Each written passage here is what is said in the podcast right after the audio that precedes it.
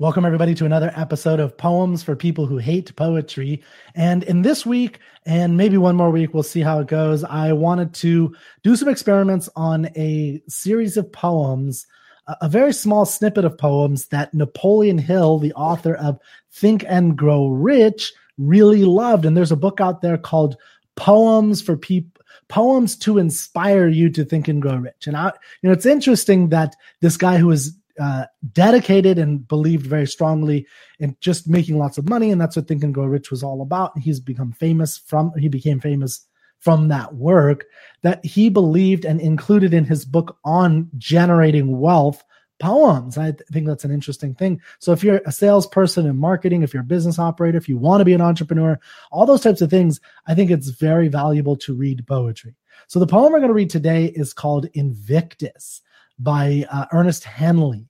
But bef- and uh, before I read that, I think there's one story from this book that's really interesting and may help you um, from the book Think and Grow Rich. If you like that series, you might you know enjoy this poem. Although this poem is deeper than this one story, it's it's a, a very profound poem that can help you build an indomitable character, a character able to withstand the slings and arrow arrows of uh, you know what the world can throw at you. So um, anyway, the uh, the the what I wanted to talk about real quick is the story that he that Napoleon Hill tells. I don't think it's a true story. I think it's just basically a folk tale, but the idea of it's pretty cool. I think, and I think we all can appreciate it on some level anyway. And it's a story of Mr. Darby and his search for gold. So Mr. Darby was a young man who got gold fever and he went, you know, in the early uh, 1900s and he went to go dig some gold and he found a mine. He went in he started digging and then he found a little bit of gold. And so he took some of that and he started buying a little bit of equipment and then he kept digging and got a little bit more gold. And then he went out and he got investors. He got his family to help him give some money, get some money. Then he bought more, you know, uh, mine digging equipment and he was able to hire some people and they went and they were able to dig more. And they kept digging and he kept getting a little bit of gold, a little bit of gold. And then all of a sudden, one day he started digging and then he pulled up dirt and he just kept pulling up dirt. And for days on end, he kept pulling up dirt after dirt after dirt. And eventually his face went ashen and he realized that this wasn't a gold mine, you know, in the sense of there was going to be a gold mine that you could find at the end of this thing, that it was just dirt, that he had just found some flakes from another mine or something. So he went to sell his equipment to try to salvage some money and maybe he could try to pay back the immense amount of debt that he had incurred. And he sold it to a man. The man bought the equipment and then he hired a geologist to go and figure it out and, uh, and go to this mine and check it out. The geologist said, I guess this guy, Mr. Darby, never heard of fault lines because he had dug and was only three feet from gold. So if he would have kept digging one more minute, one more day, he would have gotten to this huge gold mine, which the guy who bought the equipment eventually got. So the moral of the story is, you know, don't quit, to be persistent, to not give up because there's, you know, hurdles in your past path. And um, Napoleon Hill goes on to say that Mr. Darby, in fact, does learn this lesson, and he um, learns it so well that he is able to uh, apply this to his next profession when he sells insurance. And he learned the lesson of, you know, not uh, taking no for an answer in this case. So that's just a small little example of persistence. Now, these types of ideas are very much more complicated, but I think it's it's helpful to have these these views and to kind of think about it at least this is one way of looking at persistence. Never give up. You you might be three feet from gold. But the question is how do you build a character that's able to withstand the slings and arrows of life and what everything happens to you? And this poem i think can help you. Uh, it is called Invictus. Now, I'll read it and I'll do just a quick little discussion of it. It's a, a, great poem. It's one that I think you can memorize, you can put on your wall. Actually um, used to sell little posters of them uh, for wall art because it's very inspirational. It's great for an office. So, Invictus, out of the night that covers me, black as the pit from pole to pole. I thank whatever gods may be for my unconquerable soul. In the fell clutch of circumstance, I have not winced nor cried aloud. Under the bludgeonings of chance, my head is bloody, but unbowed. Beyond this place of wrath and tears looms but the horror of the shade. Ooh, there's some bad shade. And yet the menace of the years finds and shall find me unafraid. It matters not how straight the gate, how charged with punishments the scroll. I am the master of my fate. I am the captain of my soul. So let's go through this stanza by stanza. Out of the night that covers me, black is the pit from pole to pole. Now, this is a poem that is really about a deep, dark pit that humans can go to. Uh, in fact, this there's a movie called Invictus with Matt Damon and Morgan Freeman, where they're playing uh, Morgan Freeman's playing Nelson Mandela, and this was Nelson Mandela's real life favorite poem. While he was in prison in Robben Island for 26 years for an unjust, you know, misdemeanor crime that he did, and they sent him to jail for political reasons, essentially for 26 years.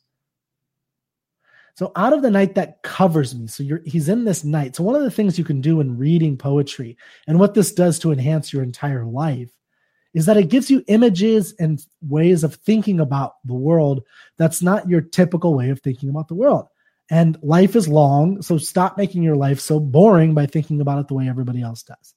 So out of the night that covers me. So in this analogy or, metaphor, night is a thing that's covering you like a blanket, like a sheet, like a like a a, a terp, a, a blanket over your head, a a curtain shielding you from all of reality, and it's just night, blackness. Black is the you know now we're getting a picture of it. We're getting you know images uh, drawn in detail. Black is the pit you think of the pit and the pendulum, like you're down in the pit of the darkness, and there's no light can even get there. It's like the bottom of the ocean. There's literally, you know, light can often get into creepy places, but not in this case.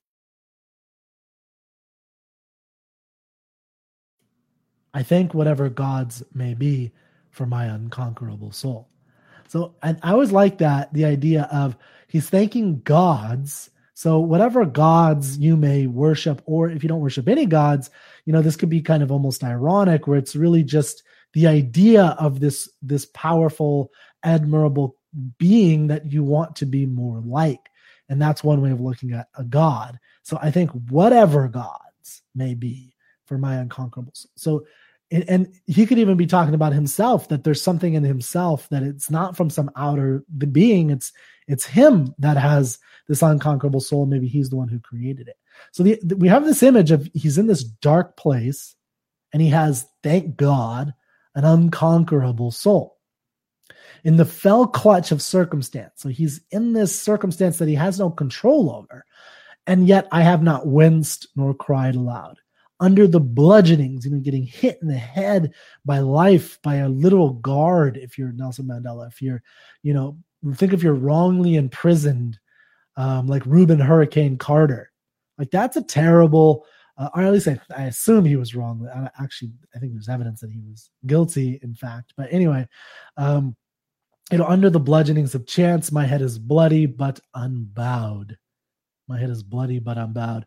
So no matter what goes your way, no matter how many times you're destroyed, no matter how many times people harm you, no matter how many no's you get, your head can, if you're in sales, you're in negotiation, your head is bloody but you won't give up no matter what kind of circumstances you you have if you're in real estate and you invest in a house and it burns down right before you're about to sell it like your head is bloody but unbowed beyond this place of wrath and tears looms but the horror of the shade and yet the menace of the years finds and shall find me unafraid so no matter what's happening in this this world around you no matter what you're doing and no matter what life is throwing at you, beyond that place that you're at right now, it's very likely that there's more ahead of you, that it's not the end, no matter how much you'd like it to be.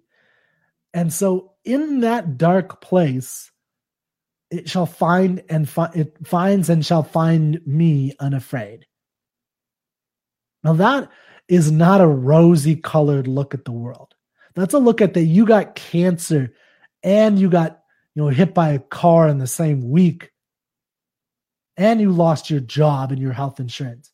And all that's ahead of you is more and more horror and shade, and yet it will find you unafraid. I think this is a real man's poem.